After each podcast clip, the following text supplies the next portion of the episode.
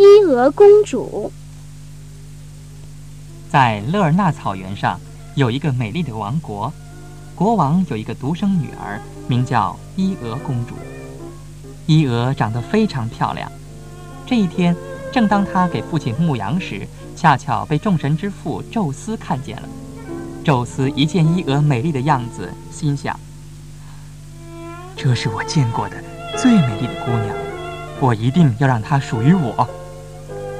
于是，宙斯就马上变成了一个男人，来到伊俄放羊的地方，对她说：“美丽的姑娘，请跟我走吧，我是万神之王。”我会给你从没有过的幸福，但伊俄一听却害怕极了，因为他知道宙斯的妻子赫拉很厉害，所以立刻转身就跑。但是一个凡人又怎么能跑得过天神呢？更不幸的是，这一切都没能逃过天后赫拉的眼睛。赫拉嫉妒极了，自己马上乘云下到人间，准备找他们算账。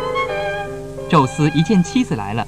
就赶快把伊俄变成了一头可爱的小白牛，想瞒过妻子。可是赫拉是瞒不住的。他一边假装夸赞这头白牛真漂亮，然后又一边要求宙斯把这头白牛送给自己作为礼物。宙斯没有办法，只好答应了。赫拉拉走了白牛后，为了不让宙斯再找到，就命令一个。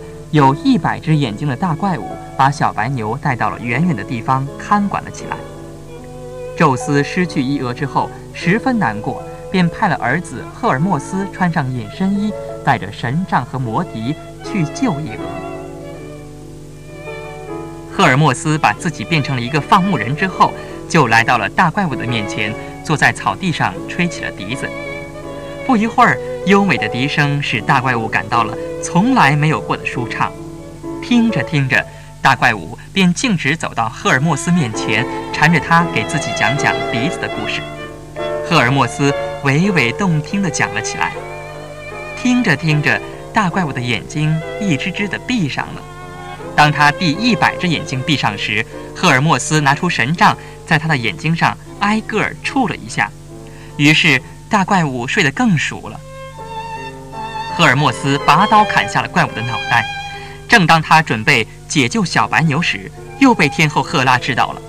赫拉放出可恶的牛虻，钉在伊俄身上，咬得他遍体鳞伤，浑身流脓。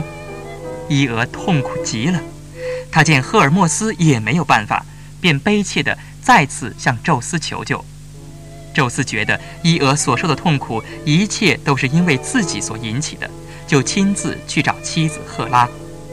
赫拉看到丈夫急切的样子，心就软了，便同意丈夫为伊俄恢复人形。宙斯用手抚摸着小白牛的身体，手到之处，牛毛不见了，牛角也不见了。慢慢的，小白牛又变成了美丽的伊俄姑娘。后来，伊俄做了埃及的女王，在她死后，又被埃及人尊称为伊西斯女神。